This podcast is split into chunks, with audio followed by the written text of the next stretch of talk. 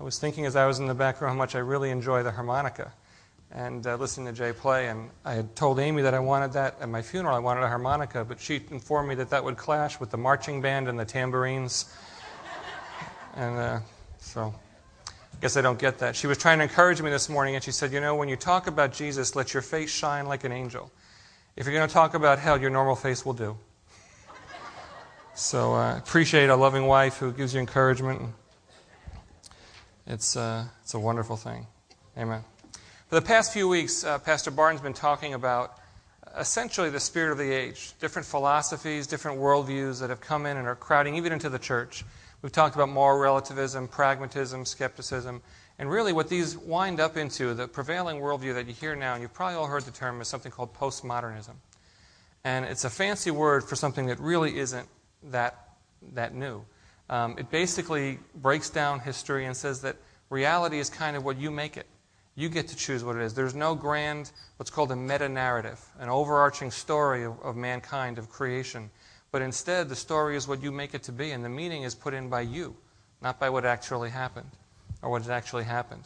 And that's not new. In Genesis 3, what did the serpent say to Eve? The very first words out of his mouth. Did God really say? Right? He twists God's word. And then a minute later, he says, You won't surely die. He begins to call into question what they'd been told.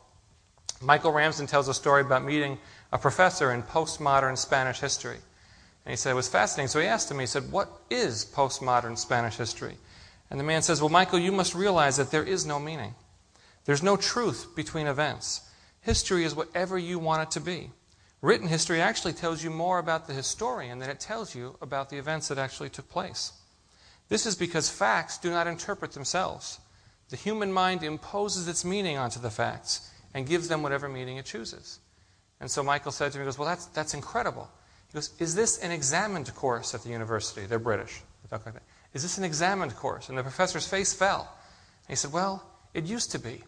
But the students just wrote whatever they wanted on the paper. to which Michael said, Well, it seems like they've learned very well what you've been teaching them.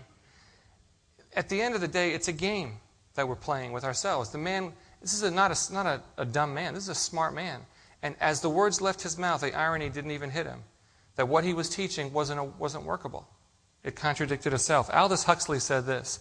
He said, I had motives. This is a great uh, admission. He's, I think he was now a Christian when he wrote this, but he said, I had motives for not wanting the world to have meaning, consequently, assumed that it had none, and was able without any difficulty to find satisfying reasons for this assumption. The philosopher who finds no meaning in this world is not concerned exclusively with a problem in pure metaphysics or philosophy. He's also concerned to prove that there's no valid reason why he personally should not do as he wants to do, or why his friends should not seize political power and govern in any way that suits their interests. For myself, the philosophy of meaninglessness was essentially an instrument of liberation, both political and sexual. So man is carrying on this battle of pretense, of pretend. The story is told of a man who needed a job, and he looked in the papers and he sees a job needed at the zoo. So he goes to the zoo and to his dismay, he finds out that the only job they have is to play the part of a monkey. And that wasn't what he was hoping for, but he's a pretty muscular guy, pretty athletic, and he says, Well, I can do that if that's all that's left. It, it seems they had a lot of people coming, a lot of children coming, and they were running short of monkeys, so they needed him to play the part of a monkey. So he arrived early one day, put on his monkey suit, and got it. And all he had to do was basically swing around from branch to branch and eat the bananas and fruit and nuts, whatever was thrown to him, and look like a monkey. That's pretty easy to do for a few hours. But after a while, after eating, you know, 15 or 20 bananas and a bunch of fruit and swinging around, he began not to feel so well. And as he's swinging, kind of feeling nauseated, he loses his grip and he slips and goes over the fence and lands in the cage next door, which happens to be the lion's den. And as he hits the ground, he knows he's in trouble and he begins yelling out immediately, Help, help, help. And the lion says, If you don't shut up, we'll both lose our jobs. just when we cry out for help, just at that moment, we look around we find out that the philosopher we're reaching to, the teacher, the, the Oprah or the Chopra, whoever it is, is playing the same game that we are, the same blindness. They well fit the description once given of a philosopher as a blind man in a dark room looking for a black cat that isn't there. Okay? Without the Lord, there's blindness. So postmodern says there's no truth. It's not absolute. You can't know it. But what does Jesus say? He says, I am the truth. I am the absolute truth, and you can know me. If you seek me, you'll find. So, what's at the root of all this, really? Really, I like to say all the time that we are nothing more. The difference between us and the kids and Kids Express is about one to two feet in height. Really? Isn't that true? As an adult, what's the best thing? I can go to bed whenever I want. Right? We make our own rules. My boys will tell you that they can't wait till they're able to decide when they go to bed. And I was the same way. And we, we take some of those, child, those childish things with us, wanting to have things be our way. Having reality be our way is what postmodernism is. I want to pick and choose. They want to believe in certain truth. Believe me, the most postmodern, relativistic philosopher you can find, if he's driving down 104 and there's a car coming on the crossing road, it matters to him to know that that guy is also a postmodern relativist who doesn't really think red lights mean you have to stop. He knows. It makes a difference. So, what's at the root of this? It's human sin.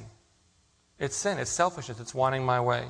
So, this morning we're going to look into Romans, where Paul writes about the problem of sin. Here's what he says For the wrath of God is revealed from heaven against all ungodliness and unrighteousness of men who by their unrighteousness suppress the truth. For what can be known about God is plain to them, because God has shown it to them. For his invisible attributes, namely his eternal power and divine nature, have been clearly perceived ever since the creation of the world in the things that have been made. So they are without excuse. For although they knew God, they did not honor him as God or give thanks to him, but they became futile in their thinking, and their foolish hearts were darkened. Claiming to be wise, they became fools and exchanged the glory of the immortal God for images resembling mortal man and birds and animals and creeping things. Therefore, God gave them up in the lust of their hearts to impurity, to the dishonoring of their bodies among themselves, because they exchanged the truth about God for a lie, and worshipped and served the creature rather than the Creator, who is blessed forever. Amen. For this reason, God gave them up to dishonorable passions. For their women exchanged natural relations for those that are contrary to nature. And the men likewise gave up natural relations with women, and were consumed with passion for one another, men committing shameless acts with men, and receiving in themselves the due penalty for their error. And since they did not see fit to acknowledge God, God gave them up to a debased mind to do what ought not to be done. They were filled with all manner of unrighteousness, evil, covetousness, malice. They are full of envy, murder, strife, deceit, maliciousness. They are gossips, slanderers, haters of God, insolent, haughty boastful, inventors of evil, disobedient to parents, foolish, faithless, heartless, ruthless. Though they know God's righteous decree that those who practice such things deserve to die, they not only do them, but give approval to those who practice them. John Stott said many things in civilized society would not exist if it were not for human sin. A promise is not enough. We need a contract. Doors are not enough. We have to lock and bolt them. The payment of fares is not enough. We have to be issued tickets, which are punched, inspected, and collected. Law and order are not enough. We need police to enforce them. All these things and many others to which we have grown accustomed and now take for granted are due to our sin. We cannot trust each other. We need protection from one another. It is a sorry state of affairs. D.L. Moody was once told that the answer for humanity would be education. More education will work. And this is what he said D.L. Moody was not a particularly well educated man himself, but he said, if you take a man and he's stealing spikes and, and, parts from the railroad track, and so you clean him up and you send him to school and you educate him, when he comes back, he'll steal the whole railroad. Okay? Isn't that true? There's an attitude of rebellion, of rejection. And, Ro- and Paul goes through here in Romans 1 four steps in the fall that we're going to talk about. First is a story I want to tell you about Mary. Mary's a little girl, about five or six years old, and Mary's a beautiful, cute little girl. And her mom decides to have a bunch of people over, relatives and influential friends and some, some wealthy people. And she really wants Mary to make a good impression. So she tells Mary, Mary, when these people come, I'm going to have you come out to the middle. I'm going to have you sing a little song. And when you sing this song, try to look cute and beautiful and look them in the eye because these are important people in your life later on and you want to make a good impression. So the day comes for the party and she brings Mary out to the middle of the room and says, Mary, did you want to do something for us? And Mary says, Nope. She says, Mary, you weren't going to sing a song for us? Nope. You're not going to sing a song? Nope. So the mother finds a place to pinch her and says, You sure you're not going to? Nope. So the mother's kind of exa- exasperated. She takes her up to the mother's room, puts her in the closet, and closes the door and says, Now you stay there until you change your mind. About half an hour later, the mother comes back. She opens the door and says, Have you changed your mind? Mary says, Nope. She goes, Well, what have you been doing this half hour? What have you been doing? She goes, Well, I've been having a great time. I've been spitting on your clothes. I've been spitting on your carpet. I've been spitting in your shoes. I've been spitting on your walls. As a matter of fact, when you came back, I was just waiting for some more spit. And the attitude to say no in the face of a sovereign God is what sin is that attitude of waiting for some more spit in order to rebel. The first step in the fall is rejection. Men suppress the truth. You know, it doesn't say here that men misunderstood the truth. It doesn't say that God didn't give enough. As a matter of fact, anyone who says, Bertrand Russell said this famously in a debate, that he would tell God if he was asked why he hadn't become a Christian, You didn't give me enough evidence. This passage, Paul makes no mistake and says, Men are without excuse. It was plain. Men suppress the truth. Men suppress it. Even though God has made it plain, and they refuse to honor or give thanks to Him. Okay, God had given man everything in the garden and he still wasn't, still wasn't enough. Man decided to be the God of God and be his own God. Um, unless we blame Adam and think it wasn't him, every single one of us have actualized that choice in our own lives. Malcolm Muggeridge said that the, the most, most argued about and yet most empirically validated doctrine in the Bible is the doctrine of original sin. The second step in the fall after rejection is separation, alienation. Men traded the glory of God for idols. Okay? Habakkuk says in chapter 2, he goes, What profit is an idol when its maker has shaped it? A metal image, a teacher of lies. For its maker trusts in his own creation when he makes speechless idols. Woe to him who says to a wooden thing, Awake, to a silent stone, Arise. Can this teach? Behold, it is overlaid with gold and silver, and there is no breath at all in it. But the Lord is in his holy temple.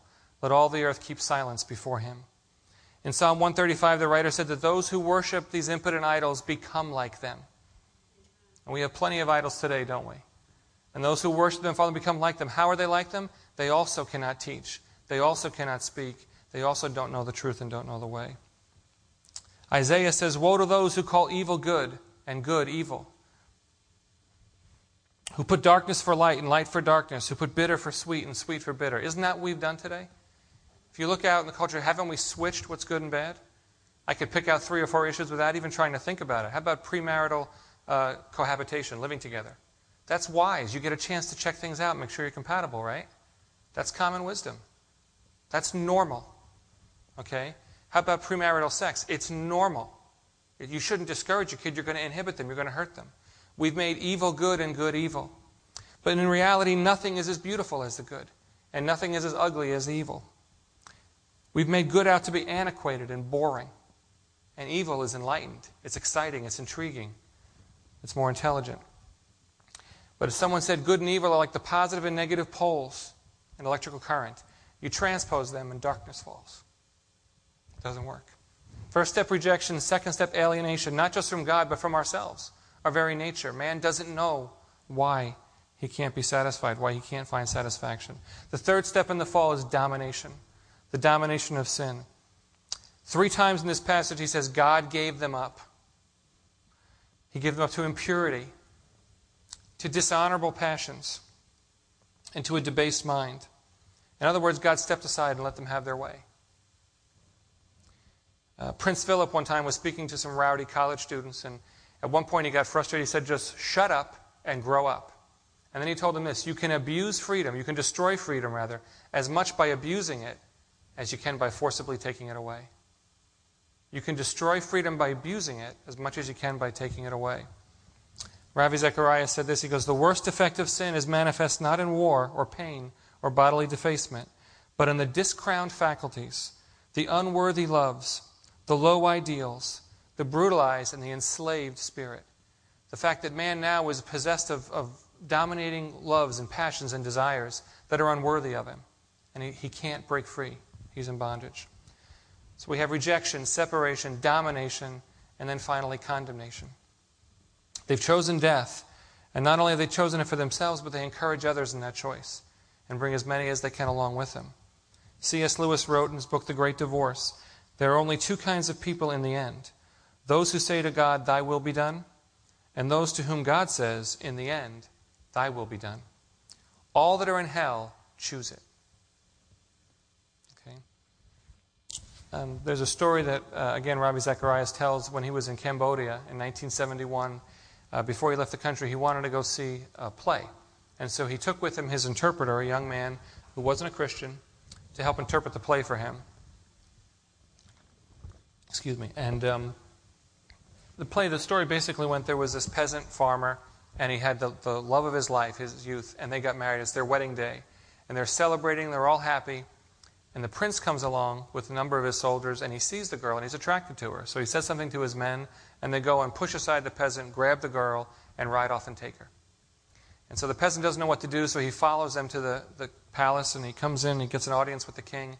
And the king is there, and the, and the prince, and there's a priest there, and they told the girl, If you say this man is your husband, we'll kill him. So the man says, King, that's my wife. Your son took my wife. And he says, That's not true. My son wouldn't do that.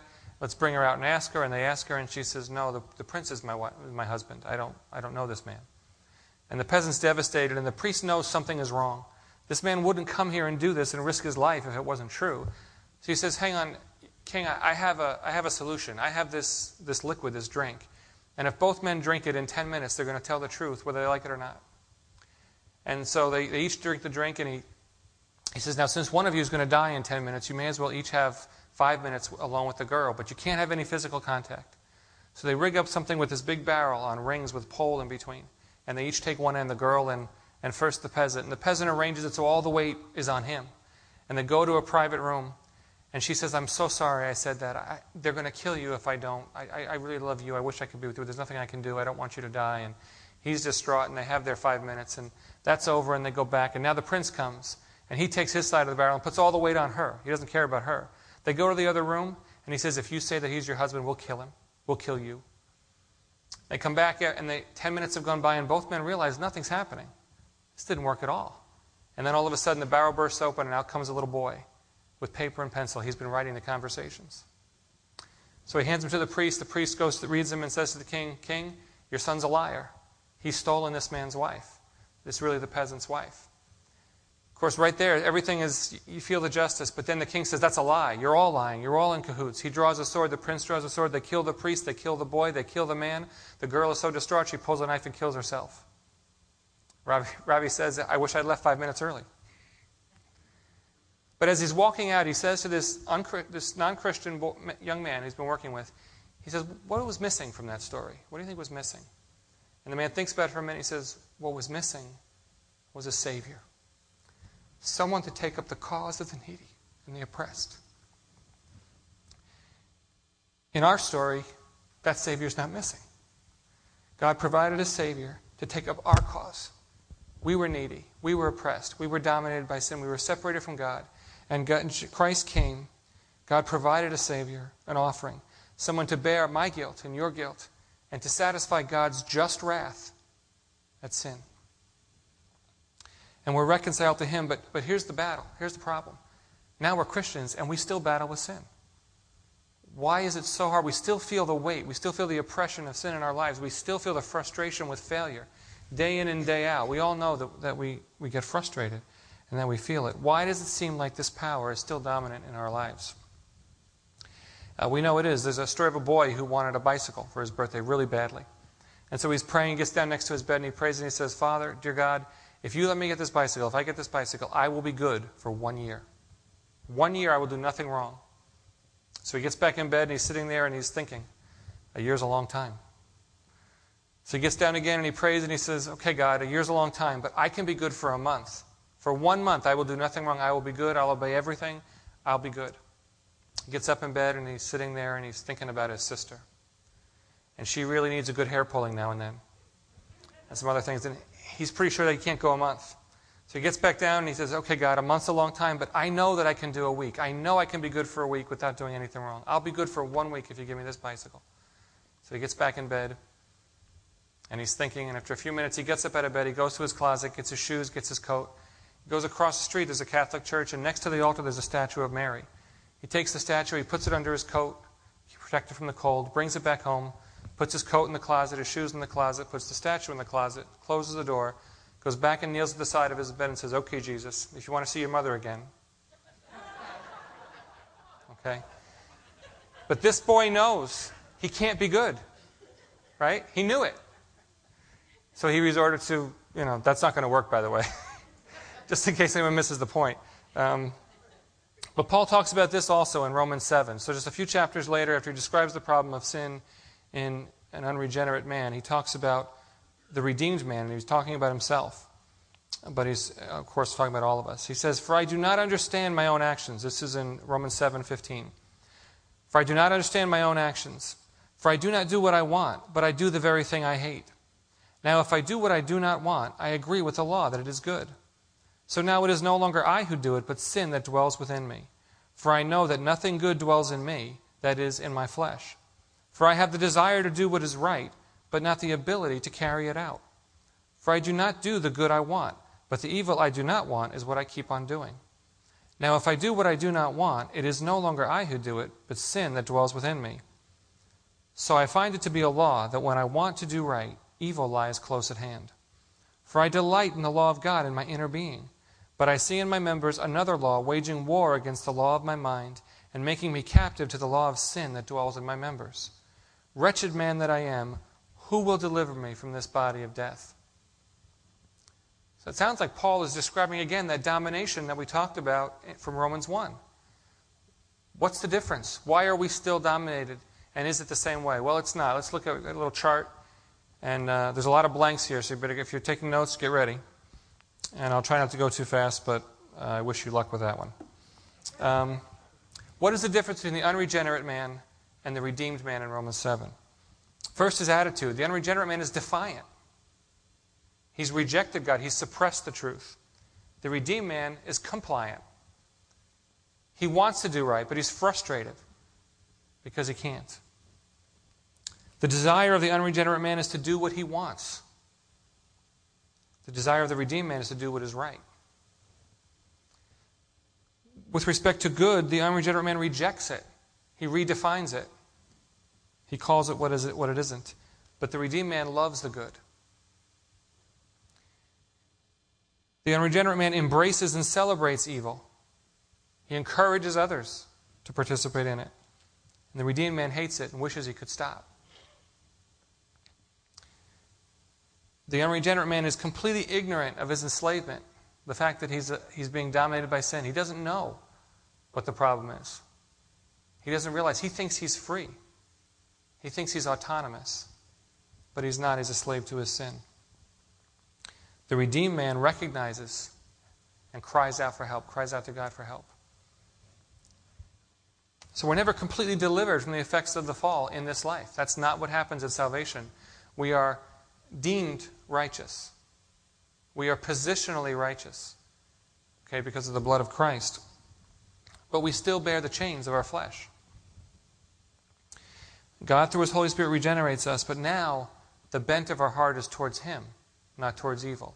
We still fail, but when we fail, we know that is against what we want, against our desires, and not congruent with Him the way it is for the unregenerate man.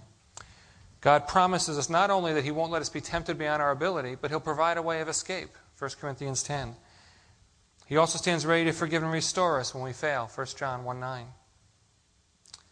Augustus Montague Toplady. Anyone know who that is?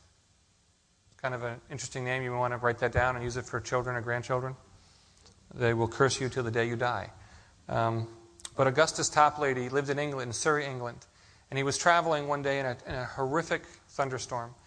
And he found shelter in the cleft of a rock. And later on, he wrote these words. It inspired him to write this, this song, which, of course, you now you all know who he is. But he wrote, Rock of ages, cleft for me. Let me hide myself in thee. Let the water and the blood from thy wounded side which flowed be for sin the double cure. Save me from its guilt and power. Recognize that we're, we're saved from the guilt of sin at salvation and from the power of sin through our sanctification as we walk with the Lord. There are two errors that we make as Christians when we try to battle sin in our own power and in our own strength. The first one is despair. We all go through this. Our persistent failures discourage us. We live in condemnation, denying ourselves the victory that Christ has won for us because we know we fail. We've, we've all felt this. Okay, it's difficult to get. You know, any of you who've taught or done any teaching know that Satan is very, very good at reminding of your faults when you have to say something to somebody else. We're about to witness to someone or share the gospel, we're keenly aware of our shortcomings, aren't we? We remember them and they, they, weigh on us so much. Someone once wrote in a poem Intense is the agony when the eye begins to see, when the ear begins to hear, when the pulse begins to pound, when the heart begins to throb, when the soul feels its flesh, and when the flesh feels its chains. We feel these chains and they bother us and they trouble us. And we fall into despair because we just don't think we're good enough. Okay, I know when I was a boy, it was much more of a common thing in churches to have altar services every service. And there were people I knew growing up that you saw at the altar every week. And it, they were constantly getting saved over and over and over again. They felt like they needed to because they'd failed. That's a misunderstanding of failure. We don't accept failure. We have a responsibility to battle it, but we understand it doesn't break our fellowship with Christ once we've been saved. The second mistake we made, and this is becoming more and more common in our day, maybe this is the majority issue now, is self righteousness.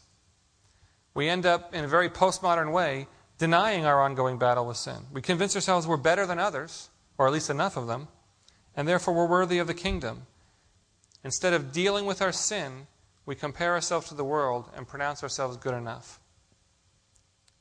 Now we should hate we should hate sin as much as anybody else, but when we look at others as the standard, and we'll talk about this a little bit, it's not the right standard. It's easy to find other people who aren't who aren't so good, right? That's not difficult. Some of us have to look a little longer than others, granted. But it's not hard to find someone worse than you are, right? It isn't hard. Um, even you may have to twist the facts a little, but it isn't difficult to find somebody.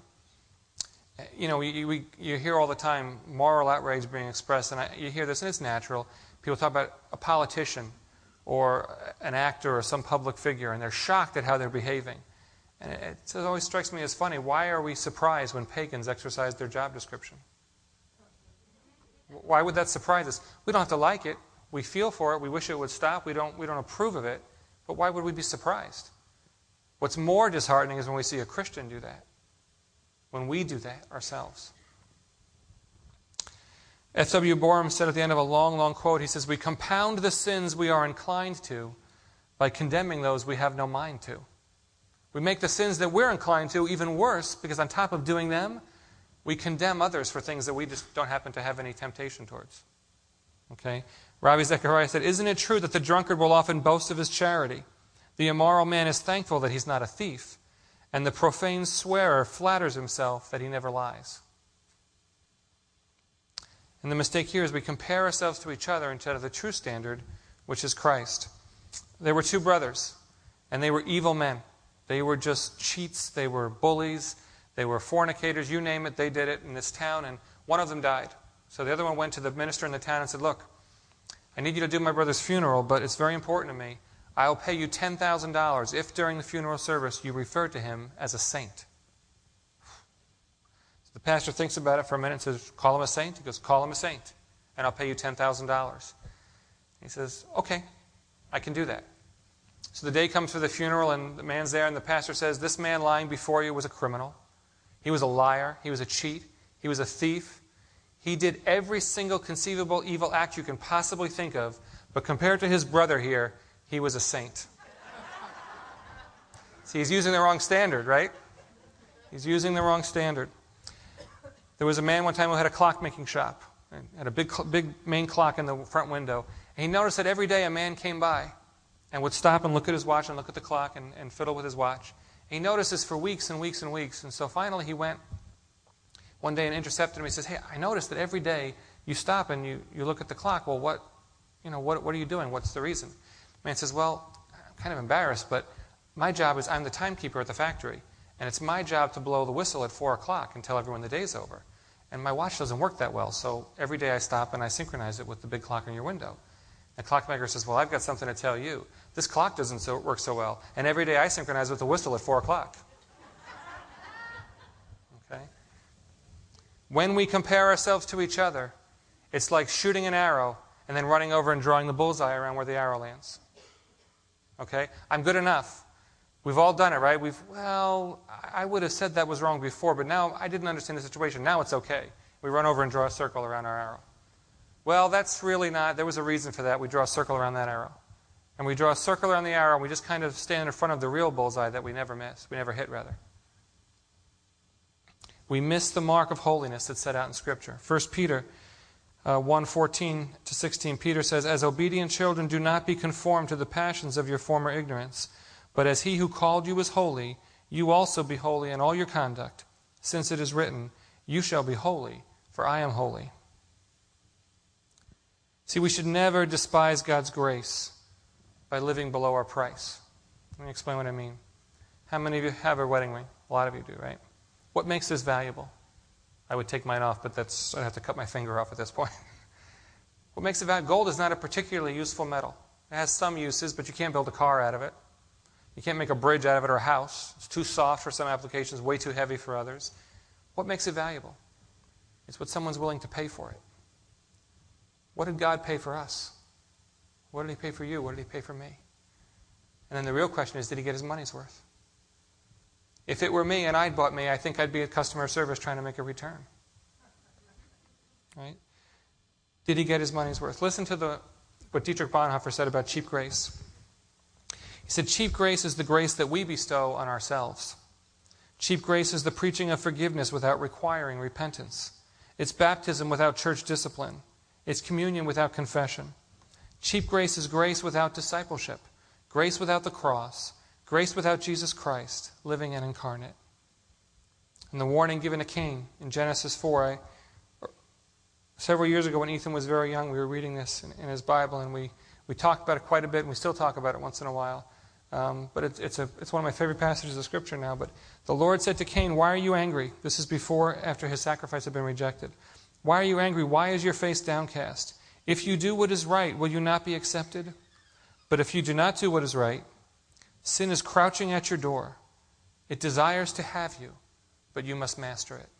The image there is of an animal waiting to pounce. Sin is crouching at your door. Its desire is to have you, but you must master it.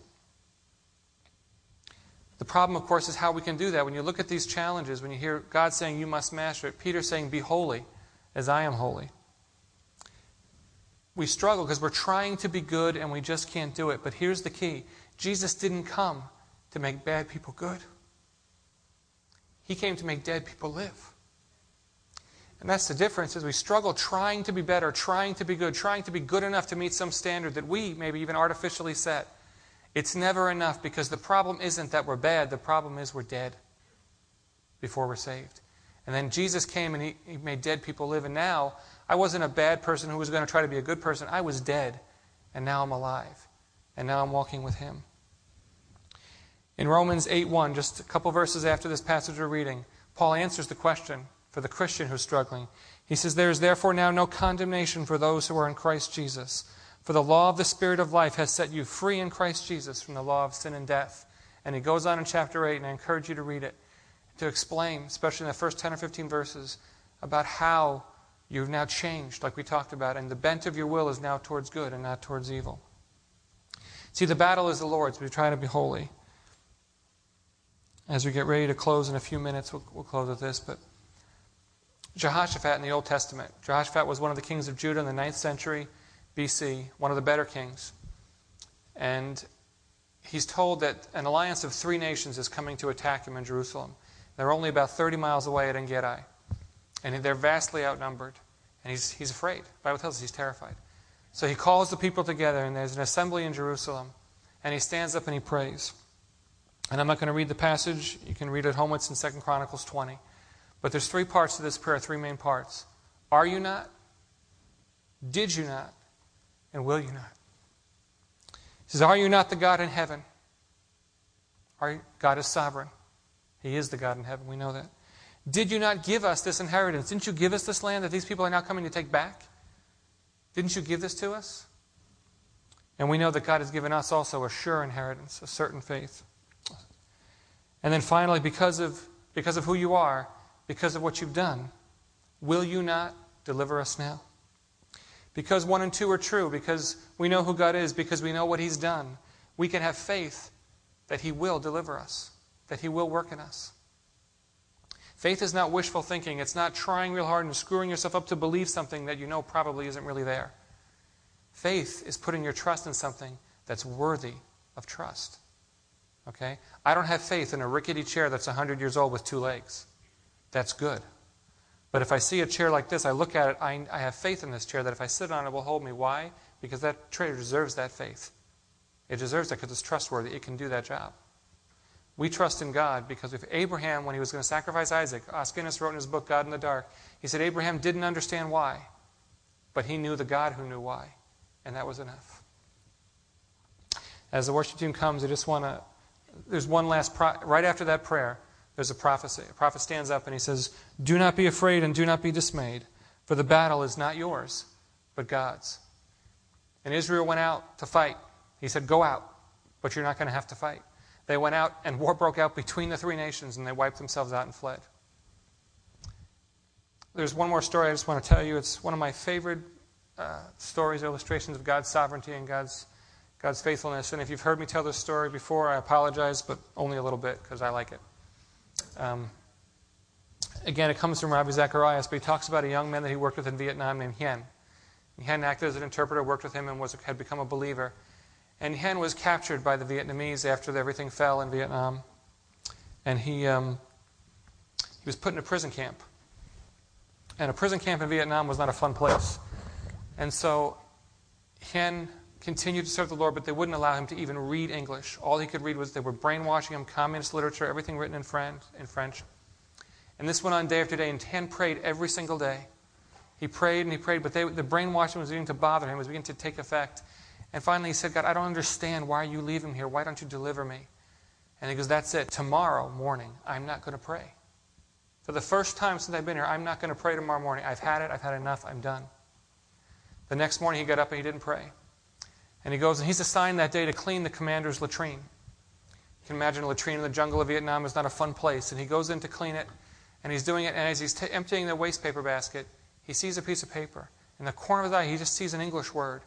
And he looks around quickly, wipes it off as fast as he can, and puts it in his pocket, doesn't look at it. He gets back that night, and he knows all, all day it's burning in his mind that's in his pocket. He can't wait, but he waits. He's careful. And he waits till everyone else is asleep, all the other prisoners. He takes out under his mosquito netting, takes out a flashlight, and opens up this piece of paper and sees in the corner Romans 8. And he reads scriptures like, What can separate us from the love of God? There is therefore now no condemnation. And he reads these scriptures and he breaks down. And he says, You wouldn't even let me out of your sight for one day. How faithful you are.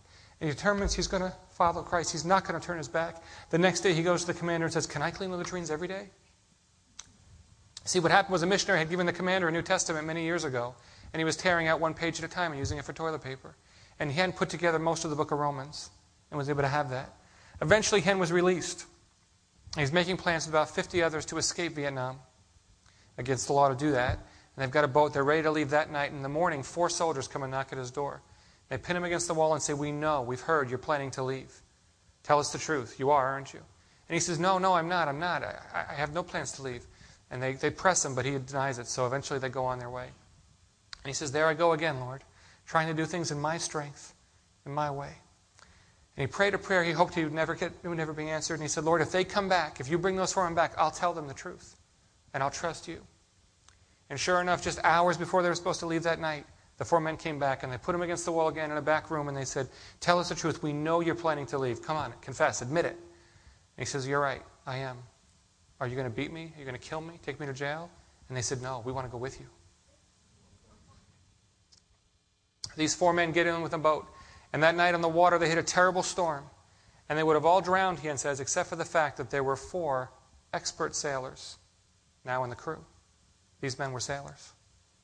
And they saved the whole 53 people, I think. Uh, I guess 57 with them. God is in control. God is sovereign. And God rules over postmodernism. He rules over sin in the world. And He rules over sin in my heart. I'm in His hand. And I can trust Him. Let's close in prayer. Father, we thank you so much today for your word. We thank you, Lord, that we can trust in you, that we can rely on you. Most of all, Lord, we thank you that we stand forgiven. We thank you that you provide a way whenever temptation comes of escape, but that you always stand ready to forgive when we fail. Lord, help us to, to combine, Lord, that effort to work, Lord, in your spirit, to constantly pursue our sanctification in you. But at the same time, Lord, we pray that you would help us to come against frustration, Lord, and and depression that would, anxiety that would keep us from living in a, a victorious life. We love you, Lord, and we praise you this morning. In Jesus' name, amen. Let's all rise.